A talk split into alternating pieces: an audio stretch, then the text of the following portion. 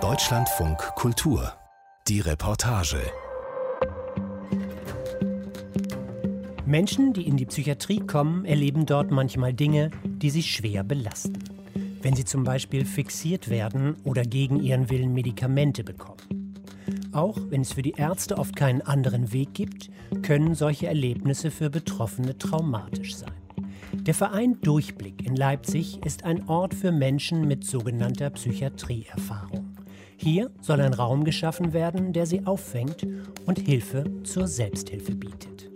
Pia Rauschenberger hat den Durchblick einen Tag lang besucht. Hallo. Entschuldigung, ich suche den äh, Piotr. Ich habe noch nicht gesehen. An einem grauen Nachmittag besuche ich den Verein Durchblick. Das Haus steht in einer vornehmen Gegend im Leipziger Westen. Es sieht aus, als ob hier sonst eher wohlhabende Menschen wohnen, die sich große Häuser mit großen Gärten leisten können. Piotr kommt fast jeden Tag hierher und liebt den Durchblick. So sehr, dass er manchmal nicht so ganz bei der Wahrheit bleibt, wenn er über den Durchblick spricht. Trotzdem wollte ich ihn treffen. Einmal, weil er schon lange herkommt und zweitens, weil er weiß, wie ein Ort für Menschen aussehen muss, die sonst nicht mehr so viele Orte haben, die sie aufsuchen können. Piotr? Bist du? Ach, da bist du. Okay. Piotr hat etwas zottelige, graue Haare und trägt eine Halbmondbrille mit Bändern an den Bügeln, eine schwarze Schieberkappe und eine Fischerweste. Was ich schnell merke, Piotr redet über alles gern, außer über sein Alter. Ich schätze, er ist so Mitte 60. Wohin gehst du denn normalerweise, wenn du als erstes hier im Durchblick ankommst? Äh, dann gehe ich auf die Terrasse. Auf die Terrasse. Ja, ja, ja. Das ist quasi unser Raucherabteil. Und äh, da sitzen die meisten. Da äh, kriegt man die meisten Informationen. Das ist so eine Art Villa hier einfach. Ja, das ist eine Schon, Villa. Villa ist nicht übertrieben. Nee, nee. Das ist äh, wirklich eine Villa. Ich sage mal gerne, das ist die hübscheste Irrenanstalt in ganz Deutschland. Ein senfgelbes Haus mit Backsteinsäulen. Sieht nach Bauhaus aus. Hinten raus gibt es einen großen Garten, der bis zum Kanal reicht. Einen Steg und ein Boot. 1996 hatte der Verein eine Anzeige in die Zeitung gesetzt, weil sie auf der Suche nach neuen Räumlichkeiten waren. Daraufhin meldete sich eine Erbengemeinschaft, die ihnen das Haus vermietete. Wir haben gerade den Bootsteg abgerissen. Wer da neuer, warte mal, wir müssen mal hier nicht über die Grenzen, äh, wer da jetzt neuer gebaut äh, wird. Und äh, ja, das ist natürlich ein optimales Grundstück. Unsere Gründerin Rosi Hase, die hat mal Kunst an der HGB studiert und hat auch so normal Geschichten dann irgendwie so privat gemacht. Und nach der Wende hat die sich beim Bürgermeister nach Objekte erkundigt. Und äh, da hat sich die italienische Mafia für dieses wunderbare äh, Prestigeobjekt interessiert.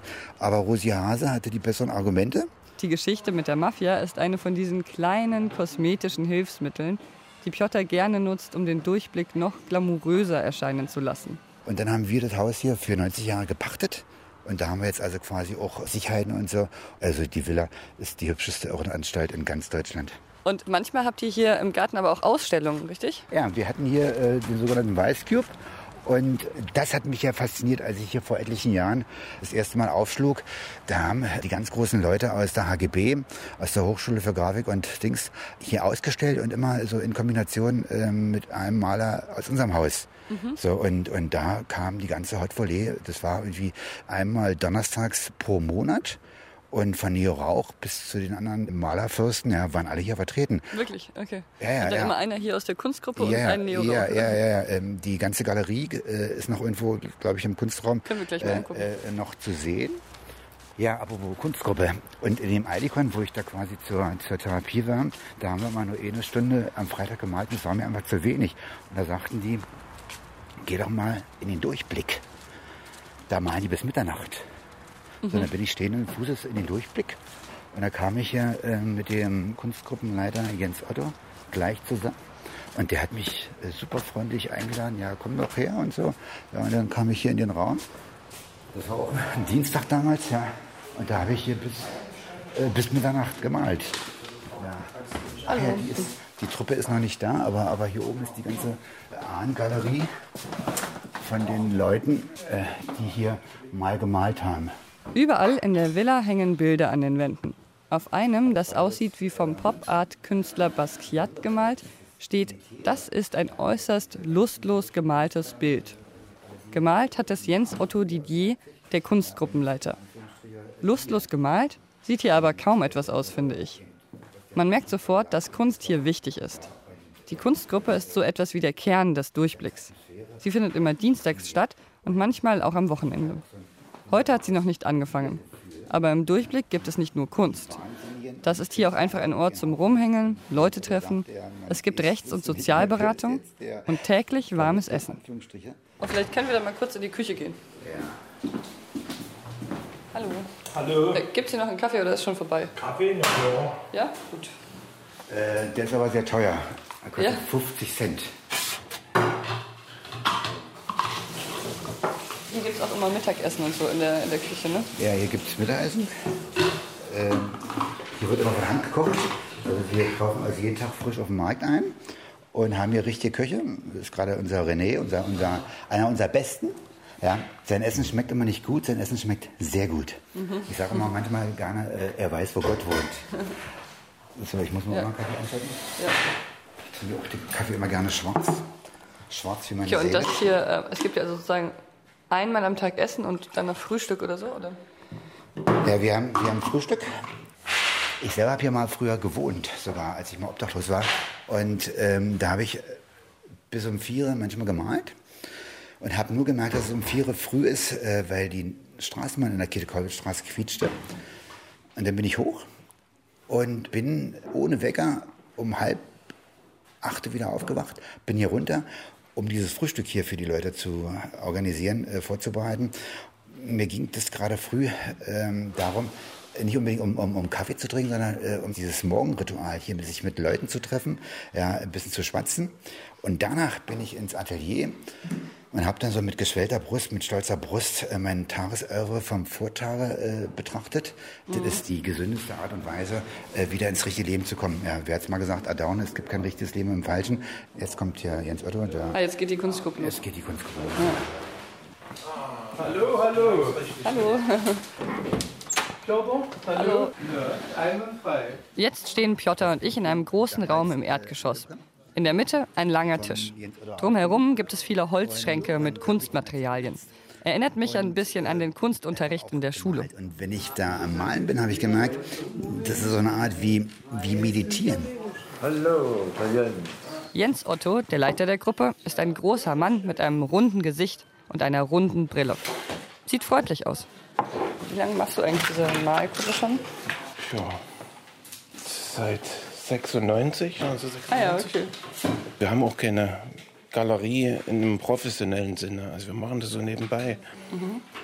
Es wäre ja gut, wenn wir sowas hätten, wenn sich jemand finden würde, der so die Outsider-Art hier in Leipzig vertritt. Aber da brauchen wir auch Geschäftssinn und das geht uns ein bisschen ab, sag ich mal. Ja, okay, das heißt, ähm, ihr malt einfach so für euch und hängt es hier auf erstmal und dann. Wir malen für uns und arbeiten für uns. Und während der drei Jahre, wo wir dieses Vice Cube-Projekt hatten, da kamen auch Leute von außen. Das war so ein Tandem-Projekt mit einem Medienkünstler. Und wie war damals in dieser Tandem-Ausstellung mit Neo Rauch und so? Wie Naja, der Neo Rauch war da nicht dabei. So, Da. nee, hat der Piotr erzählt. Ach Quatsch, der fantasiert. Das waren so Rauchschüler wie der Matthias Weicher, der war ja mit dabei. Ne? Okay. Also ja, also der Piotr, der neigt dann immer zu maßlosen Übertreibungen. Sieht uns schon im, im Guggenheim-Museum mit Neorauch ausgestellt. Das ist wahrscheinlich auch gar nicht Ziel, mit Neorauch auszustellen. Das ist eher, wäre dann eher Stress. Ne? Weil die Leute doch eher im Verborgenen arbeiten wollen und nicht so durch die Öffentlichkeit gepeitscht werden wollen. Da entsteht auch, sage ich mal, die beste Kunst, wenn man nicht so unter Druck der Öffentlichkeit arbeitet, sondern im Verborgenen. Am Tisch sitzen ein paar Menschen, hauptsächlich Männer. Manche sind ganz versunken in ihre Arbeit, bei anderen wirkt es so, als ob sie eigentlich nur zum Quatschen hier sind. Einige kommen schon seit über zehn Jahren in die Gruppe. Eine Anleitung oder so etwas gibt es nicht. Jeder macht hier Kunst, so wie er oder sie es will. Es ist mir eigentlich völlig wurscht, wie andere meine Sachen finden, sondern einfach nur dieses Tun. Äh, Ich war da wie in so einer Art Flash beim Malen. Ja, und da ist es mir völlig egal, was da andere über mich denken. Oder, oder nee, das wäre doch falsch. Aufmerksamkeit will ich schon. Und zwar will ich entweder bewundert werden oder beschimpft werden. So, und das ist mir aufgefallen, dass ich mich quasi ohne Medikamente übers Malen wieder ins normale Leben zurückgebeamt habe. So, also diese Kombination, hier in so einem geschützten Raum zu sein, auf so einem wunderschönen Grundstück, ja, diese Kombination, die hat dann äh, mich dazu gebracht, quasi wieder normal zu werden. Dann habe ich allerdings eh einen Fehler gemacht. Ich habe dann zu sehr geklammert. Das gibt so eine Art Hospitalismus. Und ich sehe mich hier auch so ein bisschen. Ja, das ist, wenn man schwerst betroffen ist, ist das Haus ja ideal. Aber wenn man dann wieder so halbwegs fit ist, äh, sollte man gucken, dass man draußen irgendwie. Dass man den Absprung schafft. Ja, ja, ja. So, weil das richtige Leben findet da draußen statt. Ja, Warum ist das hier nicht das richtige Leben? Das ist hier so ein, so ein, so ein goldener Käfig. Das ist hier äh, die Insel der Glückseligkeit. Und du würdest sagen, du bist hier auf dieser Insel der Glückseligen quasi gefangen. Ja, ja, ja, ja. Das gibt auch dieses Phänomen im Knast. Ja, wer zu lange im Knast äh, saß oder wer sich daran gewöhnt hat, kommt draußen nicht mehr zurecht. Was Piotr erzählt, leuchtet mir ein. Die Idee des Durchblicks ist es, dass auch Menschen, die etwas abseits der Gesellschaft stehen, die draußen vielleicht als verrückt gelten, dass die auch einen Ort haben, wo sie sich wohlfühlen, wo man ihnen auf Augenhöhe begegnet. Aber die Welt draußen ändert sich dadurch ja nicht mit ihren Normen und Zwängen. Das ist so getigerter Mantel. Der ist schon fertig, ja. Die ist schon fertig. Die ist doch, die ist doch total. Ja. Die ist völlig unideologisch. Was machst du unideologische Streichholzschachteln? Ja. Was Nur die, die Streichholzschachteln bekleben praktisch, sodass sie meinen Anforderungen genügen. Weil die, die finde ich langweilig, wenn die so immer wieder gleich aussehen, das ist mir irgendwie unangenehm. Also mir ist das lieber, wenn jede Streichholzschachtel anders aussieht. Und äh, es sind aber noch Streichhölzer drin in der Da Streichholzschachtel? sind Streichhölzer noch drin. Also die bleiben auch drin. Also das Kann man noch dann, aufmachen überhaupt? Nee, das geht nicht wieder aufzumachen. Also die sind, die sind, Die sind, bleiben jetzt so immer immer. dort drin gefangen, die Streichhölzer. Okay. Die haben keine Chance wieder verbannt zu werden. Die sind quasi im Gefängnis, aber gleichzeitig auch in Sicherheit. ja, äh, irgendwo. in Sicherheit, genau, wie eine Dressur eingeschlossen. Und wie viele hast du davon schon gemacht? 200 bis Ah ja, jetzt. okay. Jede Woche mache ich, also ich mache am Tag ungefähr fünf. Genau, und das sind dann in der Woche sind dann 35. Draußen wird es langsam dunkel, aber hier drin ist das Licht warm und die Heizung auch. Die Kunstgruppe dauert meistens mehrere Stunden lang. Piotr sitzt neben mir. Er zeichnet das Gesicht einer Frau. Was war denn los, als du hier gewohnt hast im Durchblick? Ja, ich bin mal aus meiner Wohnung geflogen. Als Depressiver habe ich sogar mal über ein Jahr lang äh, diese Gelder vom Arbeitsamt ignoriert. Äh, Was heißt ignoriert? Ich bin einfach äh, zu einer Aufforderung nicht gegangen und habe den, den Briefkasten gemieden, weil wenn man richtig schwer depressiv ist, dann ist einem alles scheißegal. Also. Und ich habe sogar manchmal noch gegrinst, wenn da aus dem Briefkasten irgendwelche Behördenbriefe äh, rausguckten, gelbe Briefe und so. Und ähm, dann ähm, klopften auch manchmal äh, Bullen oder Gerichtsvollzieher. So, ich habe die da draußen lärmen lassen, habe nicht reagiert und nee, was bin ich da? Eines Tages mal geweckt worden. Es war früh um sechs oder halb sieben. Ja, da stand ein riesengroßer Kerl in mein Messi-artiges Zimmer. Sich als Gerichtsvollzieher da irgendwie vorgestellt ja, und gesagt, ich hätte jetzt noch eine halbe Stunde Zeit, mir irgendwelche Sachen da zusammenzusuchen, Papiere oder so, und ich müsse dann die Bude verlassen. Ja, ich war völlig traumatisiert. Dann habe ich hier äh, im Vorstand quasi die Geschichte erzählt, habe da irgendwie nur eine Gitarre genommen und ein paar private Sachen, die ich da irgendwie noch schnell gesehen habe. Und dann habe ich hier das Zimmer bekommen. Und dafür ist dieses Übergangswohnen auch gedacht. Genau, das ist also für Obdachlose. Im Übergangswohnen vom Durchblick gibt es vier Zimmer, die, als ich zu Besuch bin, alle besetzt sind. Das Angebot richtet sich an Psychiatriebetroffene, die in Not sind und übergangsweise eine Unterkunft brauchen. Entweder weil sie keine Wohnung haben oder weil sie in einer akuten Krise stecken und die in ein paar Tagen in ruhiger Atmosphäre auskurieren wollen. So, jetzt gehen wir hier ganz nach oben. Das ist der zweite Stock im Durchblick.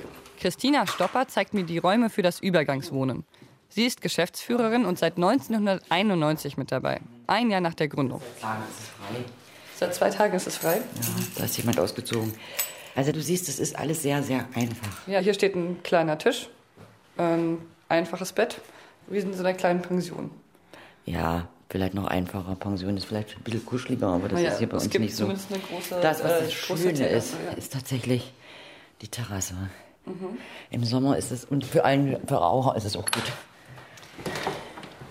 Dass man rausgehen kann Ja, und draußen rauchen kann, muss es nicht im Zimmer tun. ja. Und da hat man einen wunderbaren Blick. Im Durchblick gibt es die Kunstgruppe, das Übergangswohnen, die Beratungsangebote und es gibt noch ein weiteres Angebot. Das ist in erster Linie nicht für die Menschen mit Psychiatrieerfahrung gedacht, sondern für alle anderen. Damit die ein bisschen besser verstehen, was Menschen erfahren, die als verrückt deklariert werden. Okay, jetzt gehen wir also gerade ins Psychiatriemuseum. Ja. Da mache ich immer am Sonnabend Dienst. Äh, Sonnabend ist äh, das Haus hier immer unser Verein zugeschlossen. Und äh, da habe ich ja so eine elektronische Klinge. Dann gehe ich runter, äh, wenn die da klingeln. Und dann frage ich die mal sehr höflich, möchten Sie ins Museum? Dann sagen die natürlich immer ja. Und dann sage ich, ich bin das Museum. Okay. Und dann kriege ich den ersten Lacher. Und äh, dann als ich so rein, sah eine Treppe nach oben bitte. Keine Angst vor der Glastreppe. Ja, ich mache ihr Licht, dann schalte ich Licht ein. Dann erzähle ich diesen, diesen alten Kinderwitz. Alle Kinder freuten sich über das Licht, außer Abel, der kam ans Kabel. Da kassiere ich den zweiten Lacher. So, und dann äh, äh, führe ich sie zur Kasse. Und da Da führst traut du mich sich jetzt dann- auch gerade hin. Da traut sich dann kein Mensch mehr zu fragen, äh, ob es hier auch ermäßigte Preise gibt. Ja, und dann drehe ich denen immer quasi hier die 100 Prozent an. Ja, und das sind 2 Euro. Äh, ist ja auch nicht viel. Nee, und, und immer wenn ich Dienst habe, seit Jahren, äh, gibt es bei mir nicht einen Strich für ermäßigte Preise. Erkenne das Schließer, habe ich natürlich so ein, so ein großes Bund. Ach so, und wenn die dann bezahlt haben, sage ich denen allen noch, und äh, falls sie Fragen haben, ich werde dafür bezahlt. Also du musst unbedingt eine Sprechpause machen nach der Frage, und falls Sie Fragen haben. So, und dann kommt der letzte Lacher, na, und dann geht's meistens schon los. Dann sehen Sie eine Zwangsjacke oder wenn ich dann hier dieses Laufrad beschreibe, sieht ja ein bisschen aus wie ein Hamsterrad, aber das ist hier irgendwie aus den 20er Jahren. Da hat man versucht, für weggeschlossene Patienten, äh, denen quasi so ein bisschen Bewegung anzubieten. Und dann hat man die weggeschlossenen Patienten in ein Laufrad gesteckt? Ja, Hohles Rad hieß dieses Instrument früher. Es ist eine Erfindung aus dem 19. Jahrhundert und erinnert an ein riesiges Laufrad für Hamster. Psychiatriepatienten, Rasende, sollten darin zur Besinnung kommen. Bei tobsüchtiger Verworrenheit, wie der Zustand genannt wurde, sollten die Menschen so lange rennen, bis sie erschöpft und ruhig waren. Äh, heute äh, würde man denen da Laufbänder hinstellen. Äh, es gibt da manchmal Leute, äh, die muss man quasi äh, vor der Gesellschaft schützen oder umgedreht. Ja, und das also nicht um die zu quälen, sondern ich weiß ja selber, dass Bewegung im Prinzip das beste Antidepressivum ist, wo gibt. Laufen, Sport hilft gegen Depressionen. Daher gibt es in manchen Psychiatrien Laufbänder. Das Hohe Rad wurde früher aber nicht nur als Heilmittel verstanden, sondern auch als Instrument, um Psychiatrieinsassen zu bestrafen. Und die Zwangsjacke, also das ist eine weiße Jacke hier, äh, wo die Ärmel vorne an der Brust zusammengenäht sind, sodass man dann quasi die Hände nicht rausstecken kann und sich auch nicht mehr bewegen kann. Ja, ja. Und äh, ist das eine, wurde die so auch benutzt früher? Ist Die- das eine die wurde- Zwangsjacke, die benutzt wurde? Die wurde so äh, benutzt. Das habe ich selber mal noch gesehen, so in den 60er, 70er Jahren. Ich habe mal in Brandenburg-Görden äh, lange Zeit gewohnt. Da hat meine Mutter als Köchin da gearbeitet. Und da liefen die Leute, wenn die an die frische Luft gingen, teilweise rum. Ja, Mit so einer Zwangsjacke. Mit so einer Zwangsjacke. Hier sind äh, so eine Fixierbetten. Ja, und, und die wurden also auch noch meines Erachtens relativ lange benutzt. Ich selber wurde auch schon mal fixiert. Und da mussten irgendwie acht Pfleger und Ärzte auf mich einwirken, bis die mich beruhigt hatten. Und ich war da fürchterlich sauer, hätte ich da irgendwelche Werkzeuge. Äh, ich hätte bestimmt da auch einiges noch gemacht. Aber Jahre später habe ich erst gemerkt, die Leute hatten ja recht. Die wollten quasi mich schützen und die schützen. Ja, also ich war da völlig im Wahn, ich war da völlig psychotisch, ich war da völlig manisch. Zu den typischen Symptomen einer Manie gehören Ruhelosigkeit, überhöhte Selbsteinschätzung und tollkühnes Verhalten. Menschen, die manisch sind, haben selten eine Krankheitseinsicht. Das heißt, sie merken nicht, dass ihre Wahrnehmung verschoben ist. Dann hat man auch nicht diese Krankheitseinsicht wenn man eben äh, äh, verrückt ist, so ähnlich wie wenn man besoffen ist. Mhm. Da ich aber jetzt selber 20 Jahre depressiv war, nachdem ich ungefähr 20 Jahre manisch war, kann ich also beide Pers oder alle drei Perspektiven, ja, die kranke Sicht aus der Manie, die kranke Sicht aus der Depression und wenn du in diesem normalen Toleranzfenster bist, definieren immer die herrschenden Alpha-Tiere, äh, dann bist du quasi normal.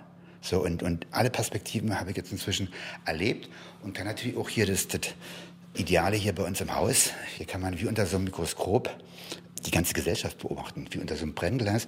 Und dann stelle ich immer fest, bei einigen Leuten sind die gleichen, in Anführungsstrichen, kranken Verhaltensmuster, die ich mal selber bei mir beobachtet habe. Indem ich andere äh, äh, beobachte, verstehe ich mich besser und umgedreht. Unten ist die Kunstgruppe immer noch am Werk. Es gibt Kaffee und Gummibärchen. Wir setzen uns auch noch mal dazu. Was ich mich noch frage, mir wurde von Menschen, die den Durchblick jahrelang begleiten, gesagt, ich soll in meiner Reportage nichts überhöhen. Es gibt auch im Durchblick schwierige Konflikte, unterschiedliche Haltungen und damit einhergehende Probleme im Umgang mit psychisch kranken Menschen. Bisher macht hier alles aber einen sehr friedlichen Eindruck. Ich will mit Piotr darüber reden. Der zählt gerade auf, welche verschiedenen Vogelarten es im Garten gibt. König, der brütet auch da, wo die Boote gerade liegen, äh, so in Kopfhöhe. Singdrosseln in dem Apfelbaum hier äh, außen rechts. Das, das äh, klingt immer alles so äh, harmonisch, aber gibt es auch irgendwas, was dich am Durchblick stört? Ja. Was denn? Es gibt hier viele Leute, die brauche ich einfach, um meine soziale Unterzuckung zu kompensieren. Also ich brauche diese Atmosphäre, ich brauche diese Beziehung zu denen. Aber äh, nur mit denen, die halbwegs fit sind, die also freundlich sind, denen es also gut geht. Ich merke, dass die anderen, denen es nicht so gut geht, äh, dass die mich also richtig, richtig krank machen würden. So, und was mache ich dann? Die ignoriere ich einfach. Also ich gehe da nicht in so eine, in so eine Eskalation, sondern, sondern ich bestrafe die mit Liebesentzug, habe ich gemerkt, wenn man die also ignoriert. Ja, so, äh, damit, damit können die wenigsten umgehen. Ja. Die nächste Therapieveranstaltung vorbereiten, das Singen. Was bereitest du davor? Ja, äh, Geräte, wir, wir bauen immer YouTube auf und so und die Boxen und die Gitarre muss ich alles stimmen und so. Ja, also falls du mich suchst, ich bin jetzt drüben. super Gespräche. Ich sitze in der Eingangshalle und warte darauf, dass das Singen gleich losgeht. Da setzt sich jemand zu mir, der mir schon vorhin in der Kunstgruppe aufgefallen ist, mhm. durch seine kritischen Kommentare. Ja, naja, so eine Abhängbude ist das. Zum Abhängen. Verstehst du, was ich für Deutschland bin? Ich bin für die Volkswirtschaft vollkommen irrelevant geworden. Ich bin nur noch Konsument. Und so gesehen halte ich mich für eine bedeutungslose Kreatur innerhalb von Deutschland. Das ist so. Ich habe keine Bedeutung. Ich habe nur Gott gegenüber eine Bedeutung, wenn man das so will. Also, dass ich nur noch einen Zweck für mich selber habe. Verstehst du? Okay, ja, ich glaube nicht, dass es so ist, aber ich. Wisst was ich meine? Hast du schon mal so tief gedacht, dass du gedacht hast, worin hast du eine Bedeutung? Also du hast vielleicht familiär eine Bedeutung, gesellschaftlich das, was du arbeitest, aber was ist, wenn du das nicht hast? Was ist, wenn du keine Familie, keine Freunde, keinen gesellschaftlichen kollektiven Bezug mehr hast zur Welt? Und das ist ja, dadurch, dass Arbeit wegfällt, fällt auch deine kollektive Bedeutung also weg. Und genau das ist mit mir geschehen sozusagen. Ich habe keine religiöse, keine familiäre, keine ökonomische Anbindung an diese Gesellschaft. Ich bin sozusagen ein Surplus. Ja, ich existiere gar nicht. Und nur ein Bezugsempfänger, ein Schnurrer. Das heißt, hier ist aber ein Bezugsrahmen für dich da. Naja, das ist hier auch asozial. Wieso? Naja, weil das an, wie jeder gesellschaftliche Raum entsolidarisiert ist hier arbeitet auch bloß jeder für sich. Aber hier kommt es mir jetzt zum Beispiel gerade recht solidarisch vor eigentlich. Nee, es ist nicht solidarisch. Wenn ja irgendeine verrückte, dreckige Gestalt ankommt, ja, dann, dann krümpfen alle die Nase und sagen, ich geht voll Teufel. Meinst du? Ja, ich bin für die auch ein alter Schnorrer. Das ist zum Teil stimmt auch. Du kannst, natürlich kannst du sagen, einer ist dreckig und ein Schnorrer. Aber der ist natürlich auch noch was anderes und genau diese Wahrnehmung fehlt. Dieser Mensch hat eine Bedeutung für sich. Ne, der existiert und er existiert zu Recht.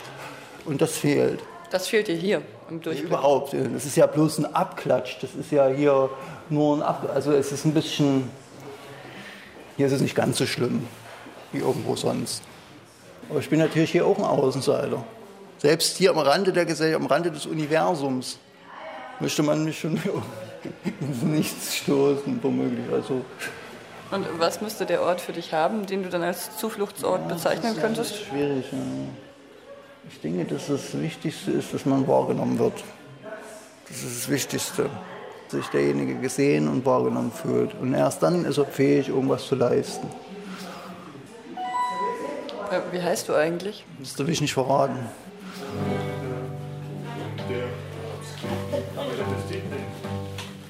Während ich im Eingangsbereich mit dem Mann ohne Namen philosophiert habe, sind die Chorteilnehmer im Raum nebenan zusammengekommen. Sechs Männer und Frauen, die es sich auf den Sofas gemütlich gemacht haben. In dem Raum ist kein Zentimeter nackte Wand sichtbar. Jeder Spaltbrett ist mit Malereien der Durchblickkünstler behängt. Ich glaube, in jeder Stadt gibt es Menschen, die sich fühlen wie am Rand des Universums. Aber nicht in jeder Stadt gibt es einen Verein wie den Durchblick, wo sie jeden Tag hinkommen können. Egal, ob sie Schnorrer sind oder geistreiche Streichholzschachtelkünstler.